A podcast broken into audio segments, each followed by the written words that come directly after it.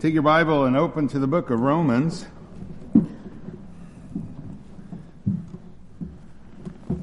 Romans chapter 6. And we are coming to the uh, end of our study in the book of uh, Romans 6 tonight. With verse 23, the last uh, verse there in that chapter. Excuse me, one of the most um, profound statements in all the New Testament, if not the entire Bible. Romans 6.23. For the wages of sin is death, but the free gift of God is eternal life in Christ Jesus our Lord. It's a statement of truth, a statement that uh, concisely describes the contrast between death and life, uh, the results of slavery to sin and the free gift of God for those of us who are united with Christ. And again, it comes at the end of the most pivotal chapter, I think, in the book of Romans, Romans chapter 6 the great apostle, as we've been working our way through study, you know, he's been laying out before us the practical ramifications or the practical results of one who has indeed been truly justified by faith alone in Christ alone. And Romans 6 really is, uh, uh, lays out for us the great liberty that exists in Christ. It lays out the freedom that the Christian has in Christ. Freedom from slavery to sin and freedom to serve both God and Christ in righteousness. And again, Paul has been laying out that contrast between who we once were before salvation to who we are now in Christ. Before Christ, we were slaves of sin. Our minds, our affections, our wills uh, were in bondage to sin, held captive to obey that cruel master. But when we came to Christ, when we were born again by the miracle of regeneration, uh, that brought an extraordinary change in our life. At that moment, we were liberated from our slavery to sin and immediately transferred into a new slavery with a new master, that being the person of the Lord Jesus Christ. Now, our new master and our new slavery is wonderful because everything that our new master, our new Lord commands us to do is good, acceptable, and perfect. And obedience to him leads to nothing more except more fullness of blessings in our lifetime.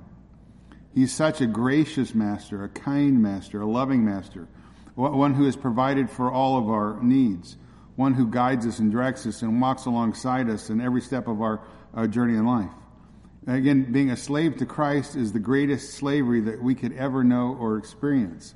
This uh, past week, as I was studying, I came across a book that was written in 1950 that I think really does a good job of uh, illustrating the essence of uh, chapter 6, Romans chapter 6. And, it was in an article entitled Set Free in Order to Serve. It comes from the uh, author Arthur S. Maxwell in a book called Uncle Arthur's Bedtime Stories.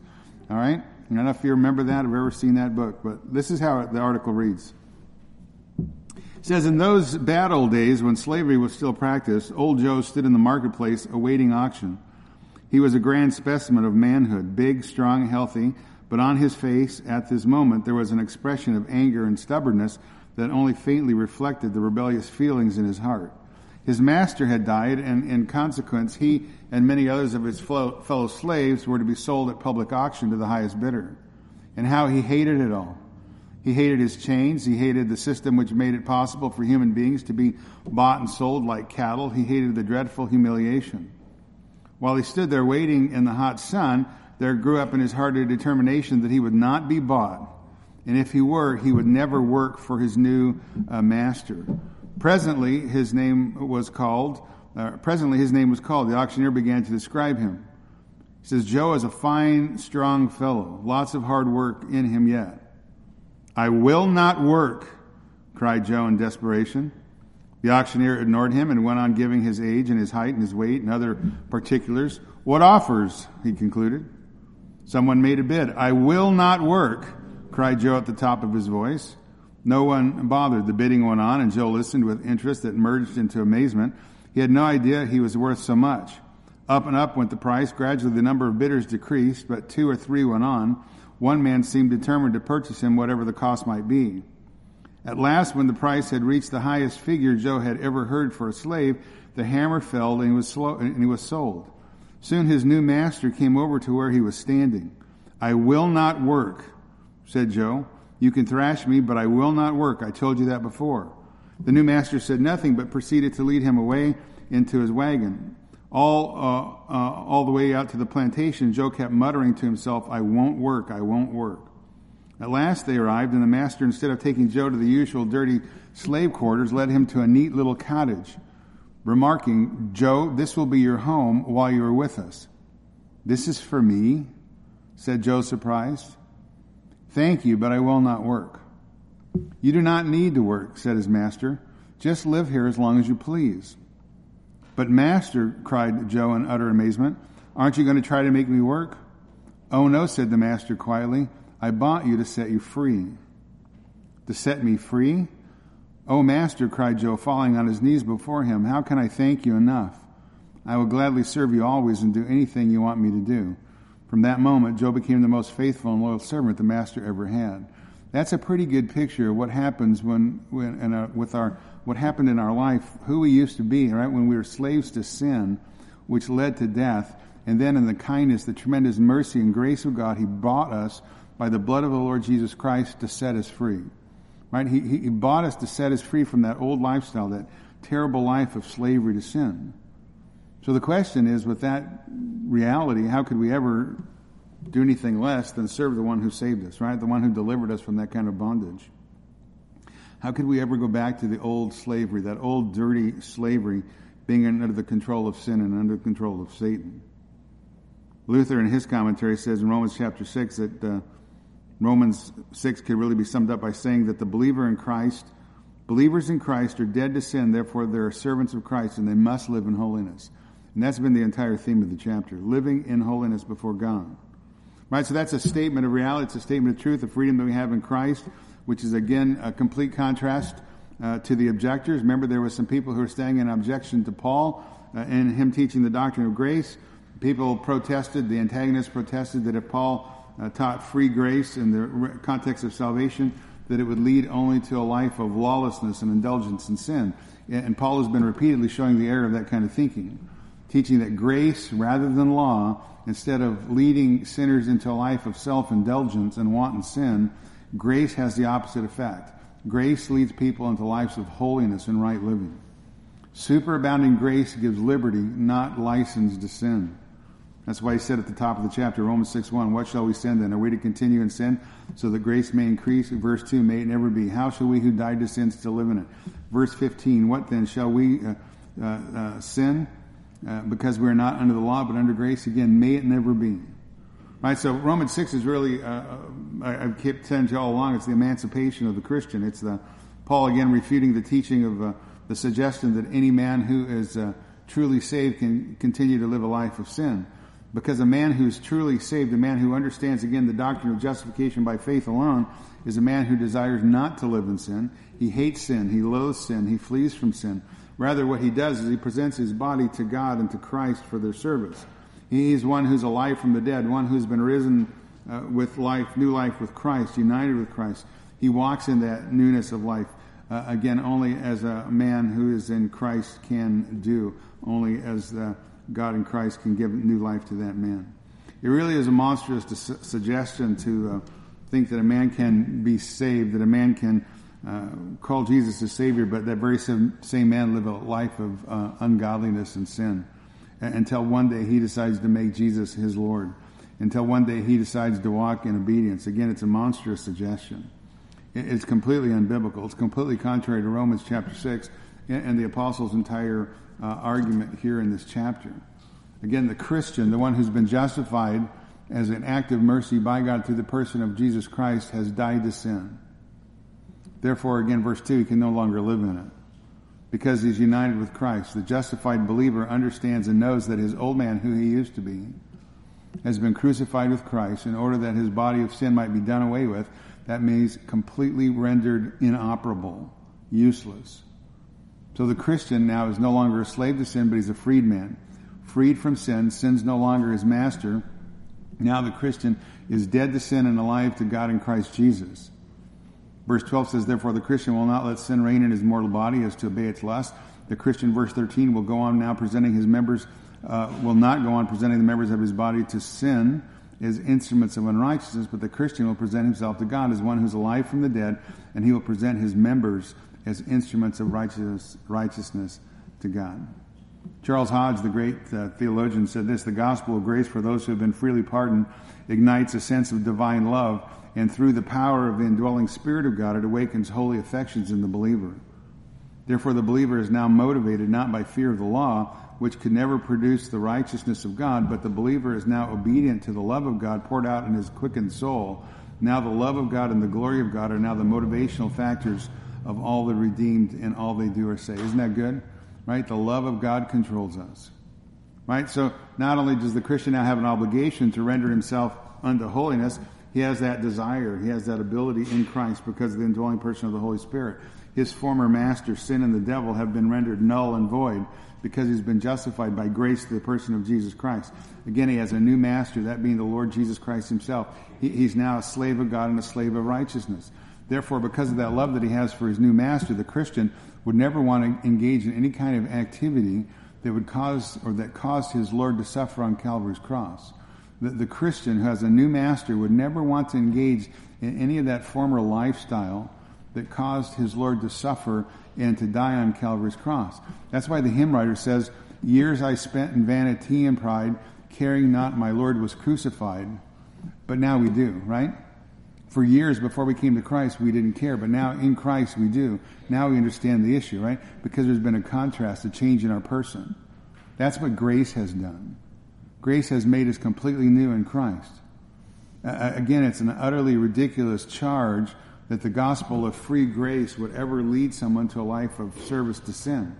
It's completely absurd. Because the justified believer now senses, or the justified believer now serves his new master. He walks in righteousness, he walks in obedience, because again, he has been freed from sin and enslaved to God.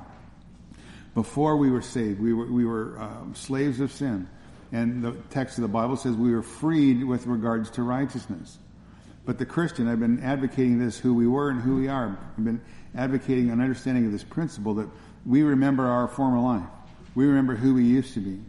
Apart from Christ, we remember that uh, we were completely living a totally useless life, a life that led to only shame, a life that led to death. Now we're different. We were, but now we are.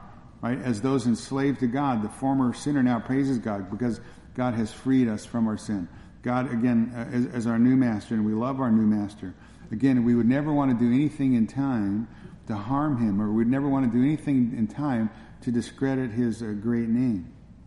So again, we used to be slaves of sin. Verse 22 says, But now having been freed from sin and enslaved to God, the Christian derives his benefit, or the Christian produces fruit, resulting in sanctification or holiness, and the outcome or the end result is eternal life. Right? So the Christian has to live who he is now presently. Not who he was, right? Who he is now presently, freed from sin, enslaved to God, no longer dominated, controlled, governed by sin, but living a life of holiness because that's who we are now in Christ. Presently, actively, as we live, move, and have our, uh, our being uh, here in time, uh, living like who God has uh, set us free to be. And it's an utterly uh, reasonable uh, demand and it's in fact completely unreasonable and contrary to live the other way, to keep living the way we were before we were saved. It is consistent and reasonable now that we're converted in Christ. It's reasonable that we would serve Him and live according to that freedom that God has now granted us in Christ. Martyn Lloyd-Jones says this. He says, You have already received all things that pertain to life and godliness. You do not need another experience. You do not need some new gift. You begin everything in Christ. You are in Him from the beginning of your Christian life. You're just a slacker or a cad, just lazy or indolent, indeed a liar if you're not living this new life. That's a pretty dramatic, bold, straightforward statement, but a true statement, right? If we're not living the reality of who we are, there's something wrong with us, and there's something with the with uh, what we're uh, uh, professing with our lips. If our lives don't match up to the new life that we have now in Christ on a practical level, James Boice says something very much alongside the uh, same uh, level. Uh, he says, God has already done everything necessary for salvation and given to us everything we need to live consistent Christian lives. If we fail to do so, it is either because we have not been taught what God has done and therefore do not know how to conduct ourselves as Christians, or we're just too sinful or too lazy. Right? I, I do really think there's a whole lot of people who are trapped in they don't know what God has done for us in Christ. because they've not listened or been taught or learned uh, the great truths, especially that are in Romans chapter 6. I mean, Romans chapter 6, again, is uh, uh, contrary to almost everything that you hear in the uh, popular world on how to deal with your life and problems that you have with sin, right? But Romans chapter 6 is wonderful truth, God freeing truth, uh, uh, again, to set us free, and to understand who we are in Christ and, and the great freedom that we have been given by, by God's kindness. Now we come to verse 23, our text for this evening. And again, Paul's going to bring the chapter to a conclusion. And he's going to continue to complete the, the uh, contrast between slavery to sin and slavery to Christ. He has one more comparison he's going to put on the table, that being death and life. Slavery to sin leads to death, but slavery to Christ leads to life. Now, he began to explain it in verse 21, and in fact, the first uh, word in verse 23 is for, which takes us back to these verses. We're going to go back to verse 20 and pick it up there. Verse 20 For when you were slaves of sin, you were freed in regard to righteousness. Right? We talked about that last time. You never, when, before you came to Christ, you never thought about anything other than unrighteousness. How you were freed from righteousness. It's only when you come to Christ that you start to understand the responsibility and the privilege you have in Christ. Therefore, verse 21, therefore, what benefit were you deriving from those things which you are now ashamed? The outcome of those things is death. Now, the outcome of our old life apart from Christ, when we are slaves of sin, was a life of shame. You stop and you think about your old life before you got saved, and there's probably nothing in it that you glory in. It's the only thing that's caused you to be discouraged and shamed uh, of who you used to be. And the outcome of that slavery, before we were in Christ, that outs, that that uh, slavery to sin led every man to death. Verse 22. But now, now that you've been brought to repentance and faith in Christ, now that you've been taken out of darkness into the light, now that you've been taken from the gutter to glory, from a shame filled life to a fruit filled life, now having been freed from sin, which again means you don't have to be defeated by sin anymore. You don't have to choose to dwell in sin. You can actually, in Christ, say no to sin. And again, not because of anything that you've done, but all that has done, been done by you or done by God, because God Himself is the one who has freed you, having been freed from sin, freed by God Himself. Now, having been freed from sin, and enslaved to God, you derive your benefit resulting in sanctification, which again means separation from sin, separation from the world, and progressively looking more and more like the person of the Lord Jesus Christ, being conformed to His image. Resulting in sanctification, it says the outcome that word outcome means object or the, the goal. The outcome, eternal life. Now, the outcome of uh, slavery to sin was death, but the outcome of slavery to God through Christ is sanctification, a, life of holiness, a life set apart unto God. The outcome, eternal life. Now, eternal life is life without end. It is a life that is now able and capable to enjoy the things of God here in time a life that is capable of and suitable to enjoy our future eternity in heaven with Him. It's a new quality of life. It's a present possession of the believer. It's because of our relationship now with the, the, the Lamb of God who takes away the sin of the world. Right? We have now hope. We, we, we have now, we have hope. We have hope in the future in the world to come. We have hope that we're going to receive a glorified body one day, that we're going to have every tear wiped away, that we're going to be free from sin. We're going to be free from sickness and free from these bodies of death that keep uh, dragging us down. That's a genuine truth, a real truth of the Bible. A life devoted to God in time, as well as a life enjoying His presence currently and His presence in the future, all because of our union with Christ. That's what God has done for us as He set us free from sin and enslaved us to Him, to Himself. So in verse 23, Paul's going to link these two verses together, verse 21 and 22. Therefore, what benefit were you then deriving from the things of which you are now ashamed? For the outcome of those things is death. Verse 22, but now having been freed from sin and slave to God, you derive your benefit, resulting in sanctification, the outcome eternal life. Verse 23, for the wages of sin is death. But the free gift of God is eternal life in Christ Jesus. Now, we know this from practical experience, and especially in the day in which we live, the world always likes to divide itself, right? The, the world likes to divide itself in different categories, different groups. But as I tell you almost every week here, the Bible only has two groups of people. The Bible only recognizes two groups of people. You're either in Adam or you're in Christ. You're either a slave to sin or you're a slave to righteousness. You are either about to receive the justice due your sin, which results in eternal death and conscious punishment, or you're going to be the recipient of something that is not of your own doing, something that you have not earned, something that you have not worked for, nor received by your own goodness, nor by your religious ritual, that being a recipient of divine mercy and divine love. And only if you're one who is not looking to or counting on your own righteousness, your own religious activity, to stand in the presence of God, but you're trusting in the righteousness of another, a substitute, who now currently sits at the right hand of God the Father in heaven, uh, advocating for us, that being the person of the Lord Jesus Christ. Right? You can get what you earn, or you can get what is a free gift by trusting in the person of the Lord Jesus Christ. That's the only two routes in life. That's the only two possibilities for every man. I do not care one whit about your skin color. It's completely irrelevant. There are no races of men. You are either in Adam or you're in Christ. There's no middle ground to these truths. You're either facing eternal death or eternal life. There's only two destinies of every man. Doesn't matter how much melanin or lack of melanin they have. It's either death or life. It's either hell or heaven. And the outcome for mankind is either the wages of sin or it's the free gift of God. So what Paul does here in verse 23 is he begins to lay out for us the rewards of sin. What do you get for sin? What, what is the reward you get? Verse 23 says, For the wages of sin is death. Now, the word wages comes from a, a, Greek word that has a general meaning for provision, but it usually refers to monies paid when someone renders a service to someone else. Right? So, wages is what's due the worker. Wages is something that is earned. Wages is something that is merit, uh, merited. It's the just payoff, if you will.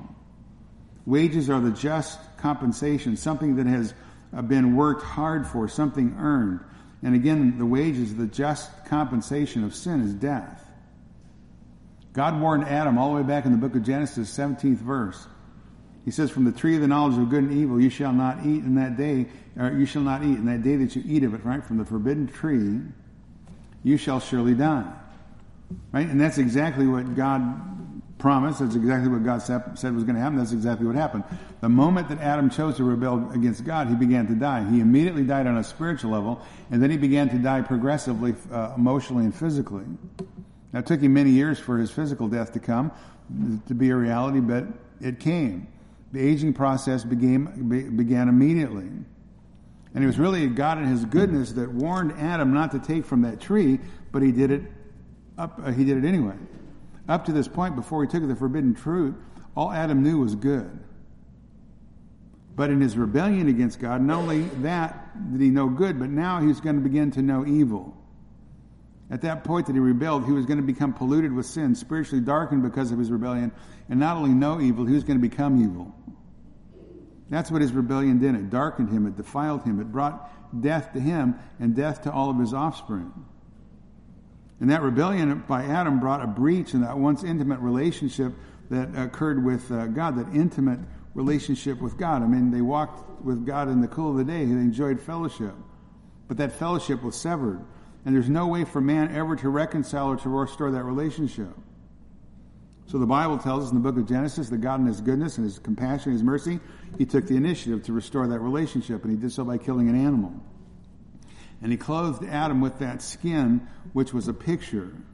It was a foreshadow of the Lamb of God who was to come, the Lamb of God who would ultimately come and take away the sin of the world. It was a picture of God's free gift, covering their sin, covering their nakedness, that free gift of God that men do not deserve, but God offers freely the gift of life found in the person of the Lord Jesus Christ.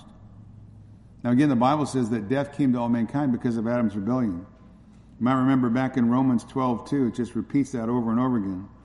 Through one man, Romans, uh, Romans 5 verse 12, through one man, sin entered the world and death through sin, and so death spread to all men because all sinned. Verse 15, many died. Verse 17, death reigned. Verse 18, condemnation came to all men. Verse 19, because through one man's disobedience, the many were made sinners. The Bible tells us that death was not the original plan for God. Right? It was not in his original plan when God made everything, God made everything that was good.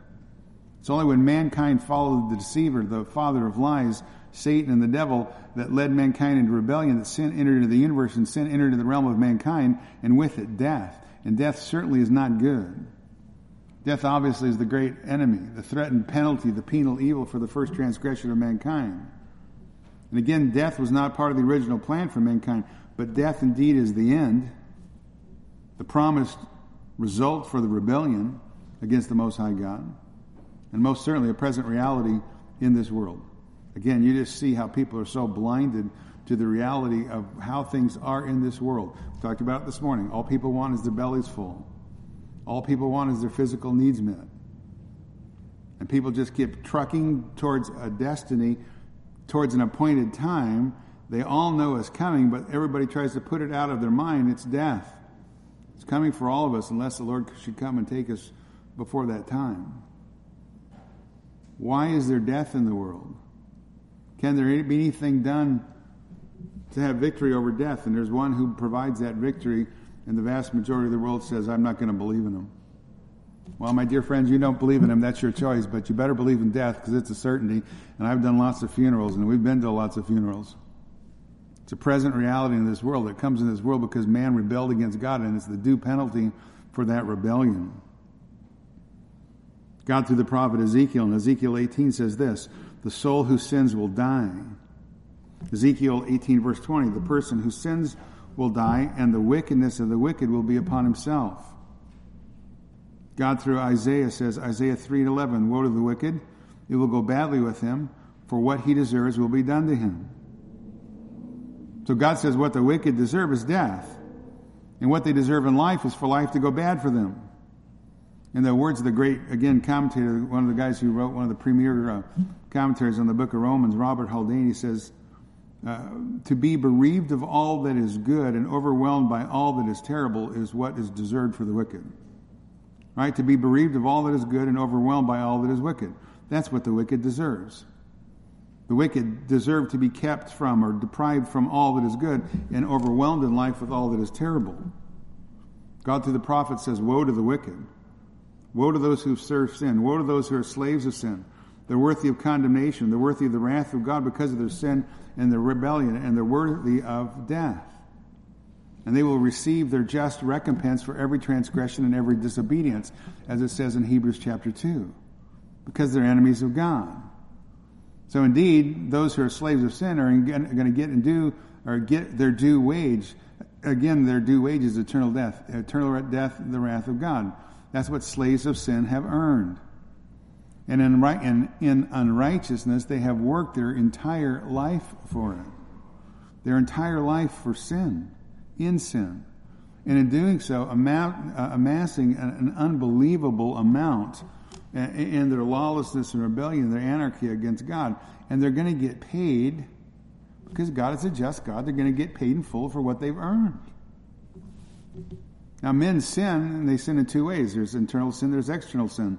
Men sin all the time, right? Internally, externally. They sin on the inside with their minds, their attitudes, their hearts. Men sin on the outside with their actions, with their deeds. Men sin by acts of commission, meaning, or sin, and then by sins of omission, commission meaning the evil things that uh, God forbids a man to do, and then sins of omission are failing to do those things that God commands. Both are sin. We sin all the time. Evil is always in front of us. Uh, everything we do apart from Christ is always evil in the sight of God. Steve Lawson puts it very well when he says, what we need to see is that one sin, just one sin committed against a holy God, is enough to damn the soul of any sinner. God is that infinitely holy and absolutely sovereign. He is so high and lifted up that just one sin against him will send a person to hell forever. We have no idea how flagrant our sin is. It is cosmic rebellion against God. It is cosmic treason, high-handed anarchy against God.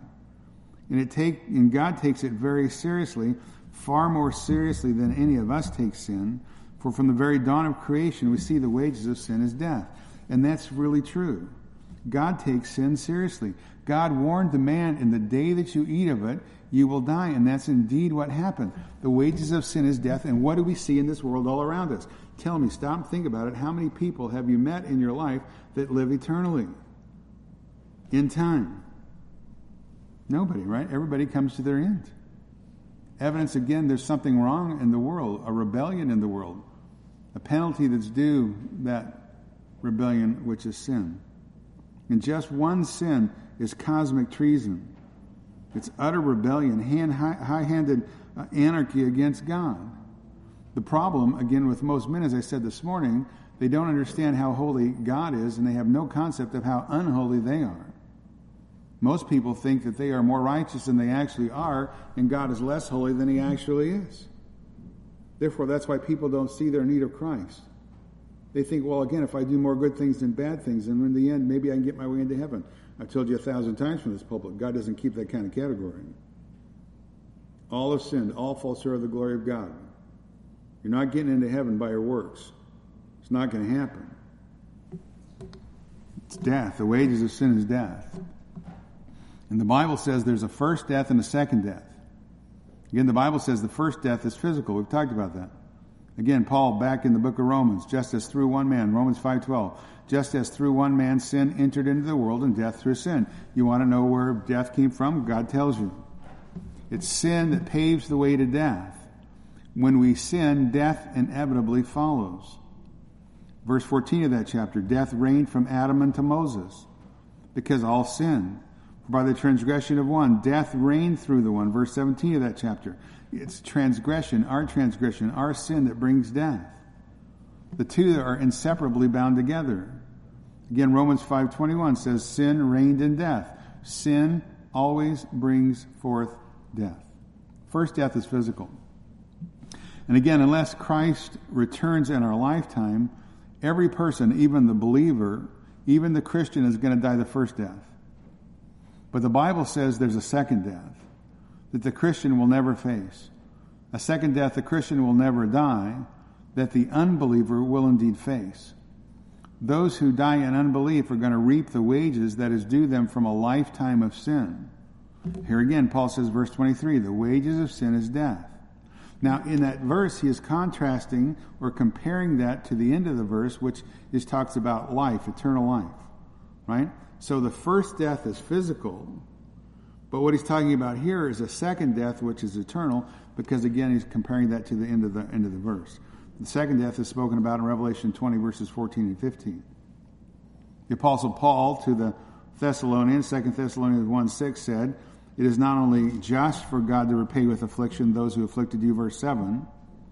And when the Lord Jesus will be revealed from heaven with his mighty angels in flaming fire, he will deal out retribution to those who do not know God and those who do not obey the gospel of our Lord Jesus. These will pay the penalty of eternal destruction away from the presence of the Lord and from the glory of his power. Those who have served sin in this lifetime will be doomed forever because of their refusal to obey the gospel of the Lord Jesus Christ. Again, Robert Haldane.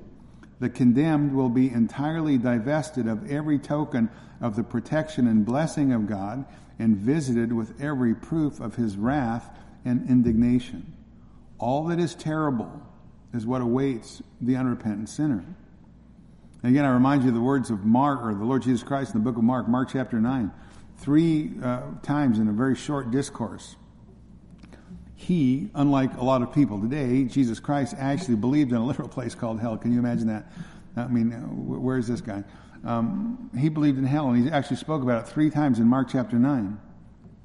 He says, Those who are slaves of sin are going to be cast into hell. It says a place, verse 43, hell, a place of unquenchable fire where their worm does not die and their fire is not quenched. Verse 45, they'll be cast into hell where their worm does not die and their fire is not quenched. Verse 47, to be cast into hell where their worm does not die and their fire is not quenched. I would encourage you to throw all your books away by modern writers that say that hell's not a reality. You probably ought to listen to the person of the Lord Jesus Christ, the one who knows, because he came from earth to tell us the reality of how things are. Don't listen to people who have no idea what how things are. Listen to the one who knows, and the one who's come to tell us, and the one who's come to warn us of these realities. Now, in that verse, in that section of verses in Mark 9, fire speaks of the intensity of the wrath and the vengeance of a holy God against sinners, where their bodies are not consumed by the fire, but they suffer eternally in that literal flame that can never be extinguished. I mean, it's a terrifying picture put there to scare you. I preached a funeral one time, and I do. If you've ever been to one of my funerals, I always preach about hell. It's reality. Wages of sin is death, and if you don't repent, you're going to go to hell. Somebody made the comment or asked somebody what they thought of my sermon. Not that I ever asked that kind of question, but they asked, And well, I was, uh, I was afraid that he might have scared the little children because he talked about hell so much. You know, I was trying to scare the little children, and I was trying to scare the adults too. Okay? Because hell is a terrifying reality, and God puts it in the Bible. The Lord Jesus Christ speaks about it, so we would be warned not to go there. Right? And so that literal place, hell, that literal punishment, unquenchable fire, uh, the wrath of God, the vengeance of God, bodies are not consumed. It is a portrait of the ungodly who refuse to repent and believe upon the gospel of grace of the Lord Jesus Christ. That's what they will get. Because that's what they have earned. Eternal death, eternal wrath, eternal punishment, eternal torment. Again, Haldane. Every sinner will be preserved by the fire itself, becoming therefore thereby incorruptible and fitted to endure those torments to which he is destined. The just vengeance of God will render incorruptible the children of wrath, whose misery, any more than the blessedness of righteousness, will never come to an end. Right? The just wrath of God against those who have rejected grace will be eternal misery. And again, don't let anybody deceive you because the wicked are going to be punished according to what the Bible says, according to the scripture. Again, Haldane, for sin being committed against the infinity of God merits infinite punishment for that sin. You sin against a holy God, you're going to find a, a holy, holy punishment. You sin against an infinite, eternal God, you're going to find infinite, eternal punishment for that sin. So great is your uh, uh, violation of God's standard. So the wages of sin is death. And again, every member of the human race is amassing for themselves a great accumulation of what is due their sin. And again, it's far more terrifying than we can ever imagine, and completely and utterly impossible for any of us to ever repay that debt by our own merit. God, again, does not keep that kind of a category. You do more good? No, you cannot do the good. It's absolutely impossible. You cannot work for your salvation. And again, I say this all the time from the pulpit too. Every religious system out there is working for man's salvation. Kind of some kind of merit. I'm doing this thing or not doing this other thing in order to gain eternal life. You're not going to ever, ever get it that way. It only comes through Christ. That's why we have the second half of the verse here. Right, so the text goes on, verse 23, the wages of sin is death, but. Tremendous word, but, right? It's a contrast and it's an adversative. Because of the mercy of God, eternal judgment doesn't have to be the final ending. So rather than receiving what you have earned, what you deserve, you can have mercy. You can escape final judgment. For those who repent and place their faith upon Christ, who believe upon Christ alone for their salvation, God offers that gift to you freely. It's called by grace. By the grace of God, by the absolute, undeserved, unmerited gift of salvation found in the person of Jesus Christ. So the alternative to eternal death, the uh, eternal death, the contrast to the wages of sin, is the free gift of God, and the free gift of God is eternal life. The wages of sin is death, but the free gift of God is eternal life in Christ Jesus our Lord. Again, here's something completely oppositical to the wages of sin. Here's something unearned, something unmerited, something that has nothing to do with the effort on part of the one who receives it. Something that comes to the undeserving, something that comes to those who deserve absolutely no kindness and no thought of consideration of good something that comes to man based solely because of the goodness of God, solely because of God's mercy, solely because of God's grace, solely because of God's great love for mankind. And again, it's eternal life. And eternal life comes to a man by God as a gift, as a gift of God's grace, a free gift of God. So again, free the free gift of eternal life uh, comes man solely based upon the gracious God who desires that men would be saved and come to a knowledge of the truth through his son. The wages of sin is death, but the free gift of God is eternal life in Christ Jesus our Lord. So eternal life is the complete opposite of eternal death. Eternal death is the final irreversible separation from God. Eternal death is to face an eternity of misery and suffering. Eternal death is to be left in your iniquity and uncleanness forever. What's eternal life? Well, eternal life is the opposite of all that, right? Eternal life is to know God, to know the blessings of God, to know the mercies of God, the kindness of God, to know God on a personal, intimate level, our great God and King, to know Him forever in His presence and to enjoy Him. That's where the psalmist says that joy is found. Again, it's not in buying the junk from the world that the world's trying to peddle you. Joy is found in the presence of God. And you can have that presence in God's presence through the person of Jesus Christ. Jesus Christ says, John 17, 3, this is eternal life, that they may know you, the only true God, and Jesus Christ whom you have sent. God wants you to know him. God wants you to enter into a relationship.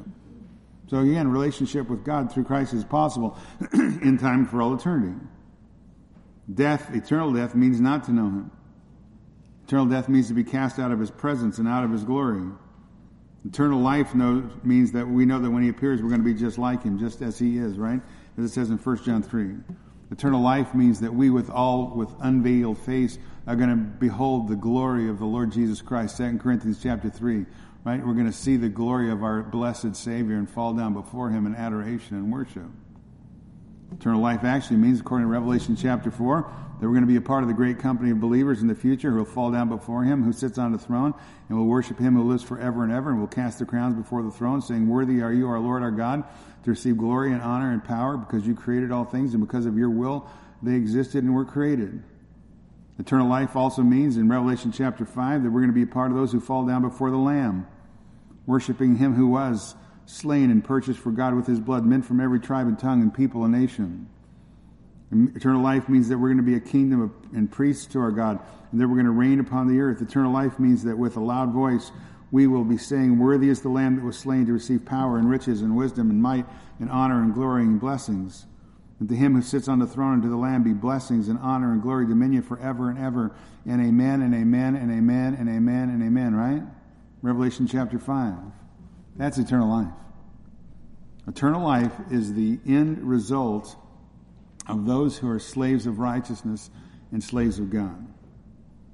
Again, verse 22, but having been freed from sin and enslaved to God, you derive your benefit, resulting in sanctification, the outcome, the outcome, eternal life. For the wages of sin, verse 23, the wages of sin is death, but the free gift of God is eternal life in Christ Jesus. Eternal life means that you're going to have all of eternity to share the glory and the life of God. Again, enjoying Him.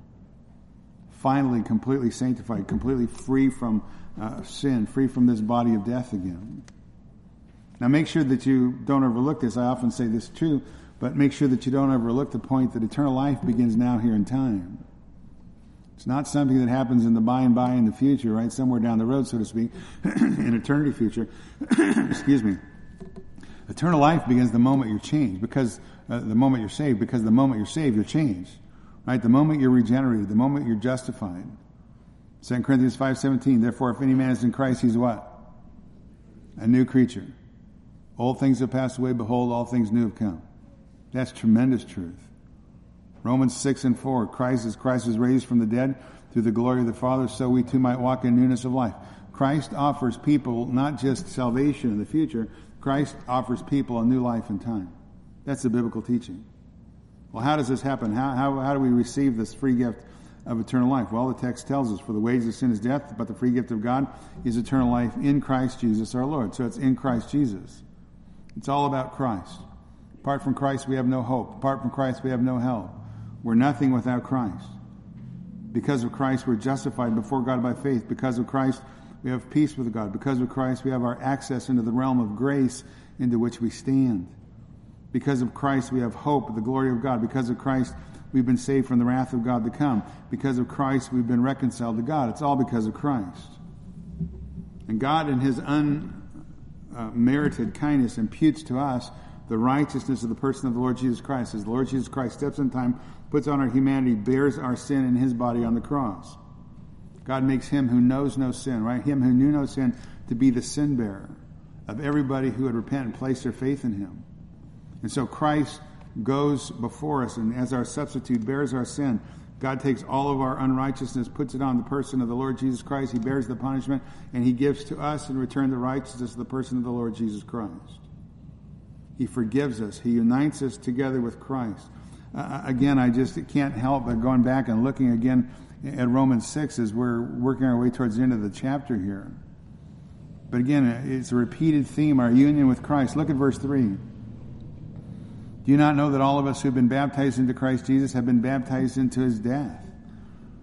Verse 4 Therefore, we've been buried with him through baptism into death, so that as Christ was raised from the dead through the glory of the Father, so we too might walk in newness of life. For we become united with him in the likeness of his death. Certainly we shall be like in the likeness of his resurrection, knowing this, that our old self was crucified with him, in order that our body of sin might be done away with, so that we would no longer slaves to sin. For he who has died is freed from sin. Now, if we've died with Christ, we believe we also shall live with him, knowing that Christ, having been raised from the dead, is never to die again. Death no longer is master over him. For the death that he died, he died to sin once for all, but the life that he lives, he lives to God. Even so, consider yourselves to be dead to sin, but alive to God in Christ Jesus. That is tremendous truth because we are united with Christ. What happened to him happened to us. He died to sin, we died to sin. We have been set free from that realm, again, because of our union with the Savior right? United with Christ, dead to sin, alive to God in Jesus Christ. I mean, we could look at other passages of Scripture, the book of Ephesians, for example. In Christ, we've received every spiritual blessing in the heavenly places. In Christ, God chose us before the foundation of the world that we'd be holy and blameless before Him. In love. Verse 5 of that chapter God predestined us through Christ the adoption of sons to Himself according to the kind intention of His will. In Christ, Verse 7 We have redemption through his blood, the forgiveness of our trespasses, according to the riches of his grace which he lavished upon us. In Christ, verse 13 of that chapter, Ephesians 1. You, after listening to the message of the truth the gospel of your salvation, having also believed, you were sealed in him with the Holy Spirit of promise, who is given as a pledge of our possession, or a pledge of our inheritance, to the view of the redemption of God's own possession, to the praise of his glory. It's exactly what I said this morning. It's not our hanging on to Christ is the issue. You're not the issue. I'm not the issue. It's Christ holding on to us and promising, promising never to let us go. All because of God, all because of Christ. All because of God and His kindness, and all because of the person of the Lord Jesus Christ, and then all because of the work of the person of the Holy Spirit. He comes, He quickens our dead spirits, He brings us to life. He makes us alive together in Christ, and it's the Holy Spirit that leads us and guides us and directs us in our walk in this newness of life. It's the Holy Spirit who pinned through all the different various authors the text of the of the Bible, the Holy Spirit, right? And, and, the Holy Spirit makes the Scripture alive in our hearts so we can understand God's Word. It's the Holy Spirit that works in us progressively and sanctifies us here now in time, again making us look more and more like the person of the Lord Jesus Christ. Again, stop and think about before you came to Christ. You read the Bible and you go, yeah, whatever. Something happened that moment you believed, you were changed, and then you pick up the Bible and you go, I can't set this book down. This book, I not only read this book, this book reads me. Right? This book, the more I read this book, the more I need to read this book. The more it's drawing me in, it's drawing me closer and closer to the person of the Lord Jesus Christ. I, I set it down only because of the weakness of my flesh. I'm tired, but I love Christ more every time I pick it up and read it. That's what the person of the Holy Spirit does. He draws us to Christ. And again, this is all because of God's kindness, but it's all because of our union, or the text says, being in Christ. The wages of sin is death, but the free gift of God is eternal life in Christ Jesus, not in religion, not in being good, not in coming to church, but in Christ Jesus. It's interesting that when Christ died, Paul wrote this to the Colossians, Colossians chapter 2, verse 14. When Christ died, Paul says, uh, Colossians 2.14, having canceled out the certificate of debt consisting of decrees against us, and which was hostile to us, and he's taken it out of the way, having nailed it to the cross.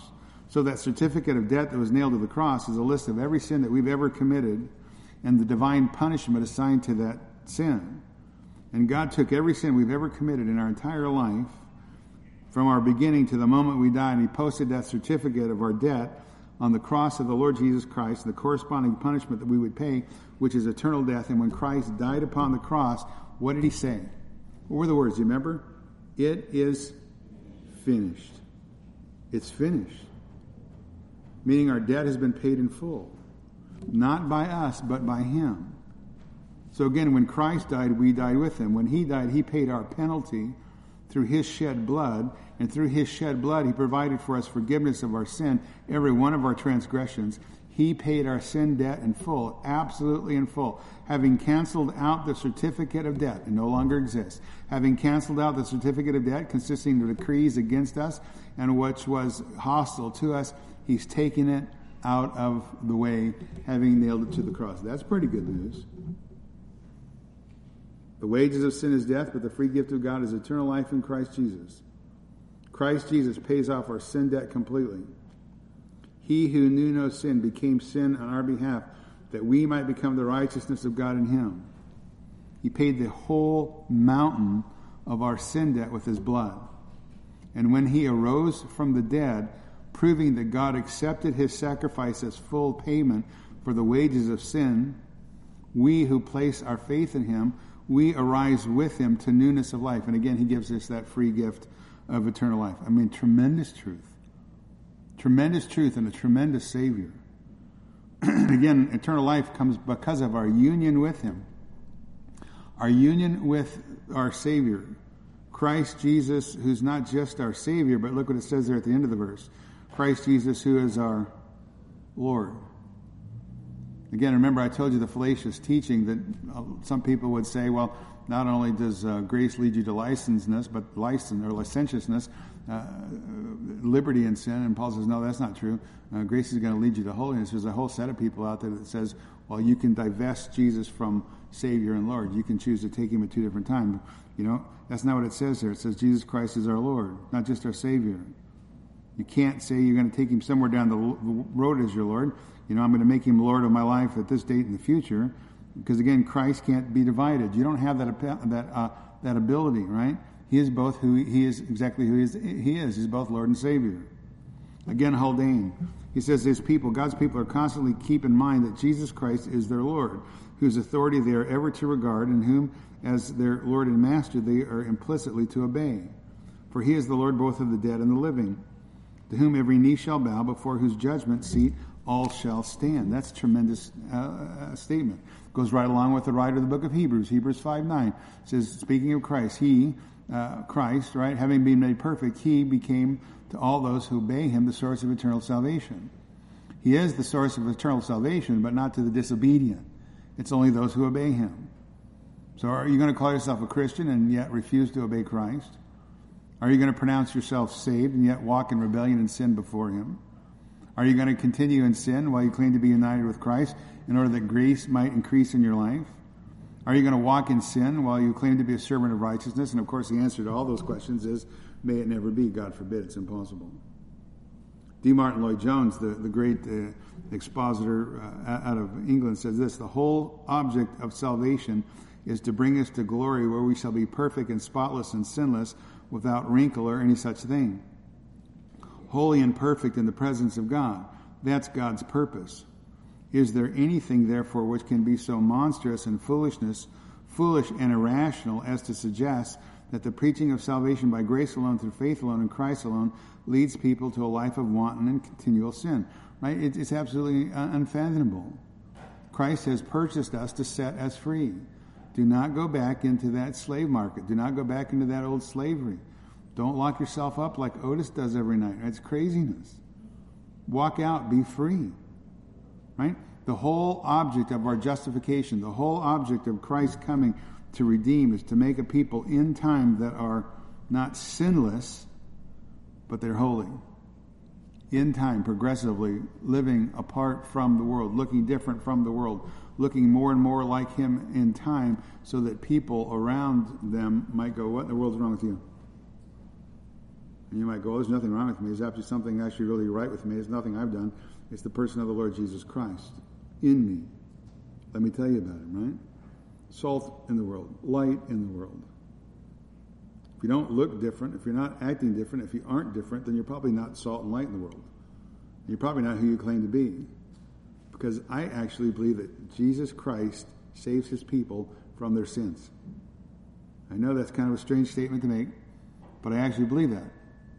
Right? That's what Jesus Christ does, not just in the by and by, but actually in time. Progressively, we're made look more and more like the Savior. So if you're outside of Christ, the sad reality is you're going to pay the penalty of your sin debt forever. If you've heard the gospel and you remain hard to that truth and not repenting, you are actually incurring upon yourself greater judgment. That's what the writer of the book of Hebrews says. Hebrews 10:26. For if we go on sinning willfully after receiving the knowledge of the truth, there no longer remains a sacrifice for sin, but a certain terrifying expectation of judgment and the fury of fire that will consume the adversaries. Every time you or every time another person hears the gospel and rejects it and goes on willfully sinning in unbelief, you are storing up wrath for yourself. That's why Christ spoke about hell to warn you of the reality of what's coming for your rebellion. Every time you reject the gospel, you go on willfully sinning in unbelief, you're storing up wrath for yourself. Hebrews 10, verse 29. How much severer punishment do you think he will deserve who has trampled underfoot the Son of God and has regarded as unclean the blood of the covenant by which he was sanctified and has insulted the Spirit of grace? Verse 30 For we know him who said, Vengeance is mine, I will repay. And again, the Lord will judge his people. Verse 31, Hebrews 10, verse 31 It is a terrifying thing to fall into the hands of the living God. Every time you sit in church and you hear the gospel, every time somebody comes up to you and shares the gospel with you and you refuse to repent, you refuse to submit your life to the Lord of the universe, to give your life to Christ. Every time you come on a Sunday morning and hear the gospel and you're in a hurry to get out of here and go have lunch or do something else that you think you need to do, you're insulting the Spirit of grace and you're trampling underfoot the Son of God. It is exactly like you're spitting in the face of God's mercy. Every time you hear the gospel and refuse to repent, you means to you that the death of Christ means nothing. Absolutely nothing to you. And again, all you're doing every time you hear the gospel is you're starting up for yourself a severe judgment than those who've never heard the gospel. Right? Those who've never heard the gospel uh, can't trample underfoot the precious blood of Christ. But you do each and every day that you hear the gospel and refuse to repent. What about the natives in Africa that have never heard? We're not concerned about the natives of Africa. I'm concerned about you. I'm concerned about you who continue to hear the gospel and don't repent, who don't come to the truth, who don't submit yourself to the lordship of the person of Jesus Christ and fall down before him. The wages of sin is death. The free gift of God is eternal life. I was reading again an article this uh, week from I don't remember who it was from, but it was about how old time preachers used to preach. How they used to preach with great conviction. And the author said, you know, they preach on these subjects over and over again. They preach on the ugliness of sin, the judge, that judgment is sure, that eternity is long, and only Jesus saves. I thought, well, that's a pretty good four point outline there that people don't hear much any anymore in the day in which we live, right? And the author of that article went on to bring forth an analogy, an old analogy that I thought was interesting and perhaps somewhat helpful to give us a perspective on eternity because it's hard for us to get our minds around eternity. And he explained eternity like this. He says it's like up in the way north land, there's a rock. The rock is 100 miles high, 100 miles wide, and once every thousand years, a little bird comes to this rock to sharpen its beak. And when the, sh- the rock has been completely worn away, then a single day of eternity will have passed. And that's a pretty good picture. Big rock, 100 miles by 100 miles, and a little tiny bird, thousand years, once every thousand years comes. And when that rock is gone, that's just one day in eternity. We can't fathom eternity. Right? But again, he's trying to at least give us a, a picture of eternity because we're all eternal beings. I mean, this life is so short. I mean, what does the Bible say about this life? It's a vapor. It's like you're cooking something on a stove. You boil up some water and some steam comes up and it's gone. It never turns it back again. Never. That's our life. And every one of us, as eternal beings created in the image of God, who is an eternal person, are going to live eternally. Either in eternal torment or in the eternal presence of God, enjoying Him, enjoying His presence. That's why God, through the prophet Ezekiel, says in Ezekiel 33, As I live, declares the Lord, I take no pleasure in the death of the wicked, but rather that the wicked would turn from his way and live. Turn back, turn back from your evil ways. Why will you die, O house of Israel? It's a great question. And I say to those who are either listening to me on the live stream or here in the room, right, who don't know Christ, why will you die in your sin? When God offers you freely the gift of eternal life through his dear Son, the Lord Jesus Christ. The book of Revelation the 20th chapter says, I saw a great white throne and him who sat upon it, in whose presence the earth and heaven fled away. And no place was found for them. I saw the dead, the great and the small, standing before the throne, and books were open. Another book was open, which is the book of life. The dead were judged from the things which are written, and the books according to their deeds. The sea gave up the dead which were in it. Death and Hades gave up the dead which were in them, and they were judged, and every one of them according to their deeds. Death and Hades were thrown into the lake of fire, for this is the second death, the lake of fire. Anyone's name is not found in the written in the book of life was thrown into the lake of fire. Be warning, final judgment's coming. And God has recorded every sinful thought, every sinful deed, every sinful word or action uh, of a man's life.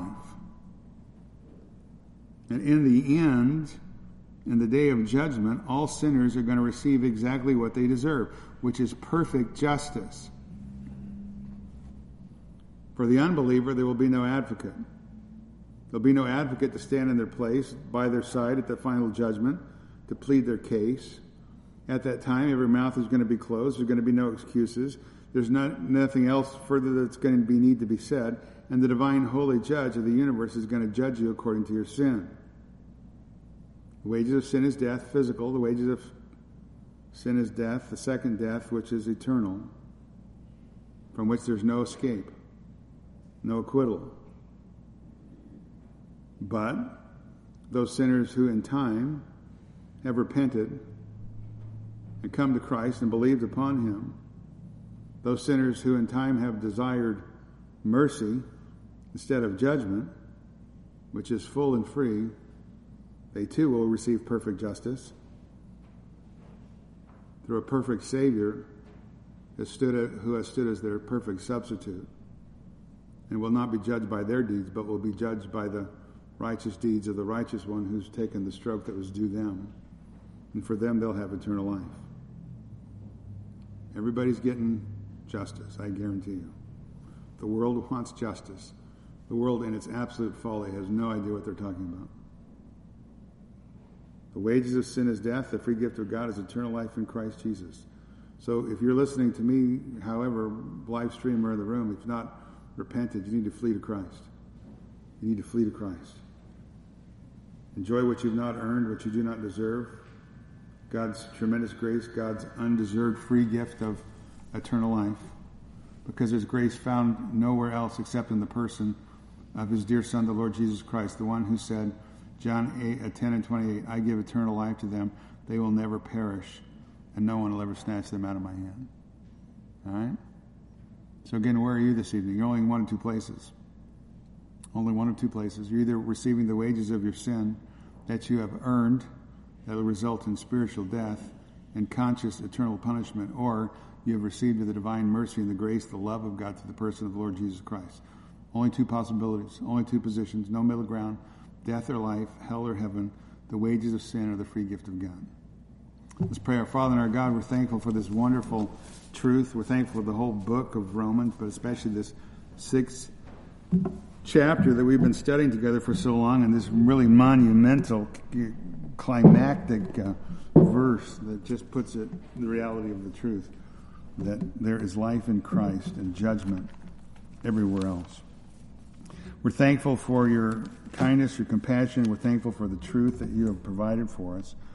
I pray, Lord, that you'd work in the hearts and minds of those who have listened, that those who do not know you might repent, that those of us who do know you would fall down even more before you in worship and praise and tell you how much we love you and are so thankful for your kindness to us through Christ, in whose name we pray. Amen.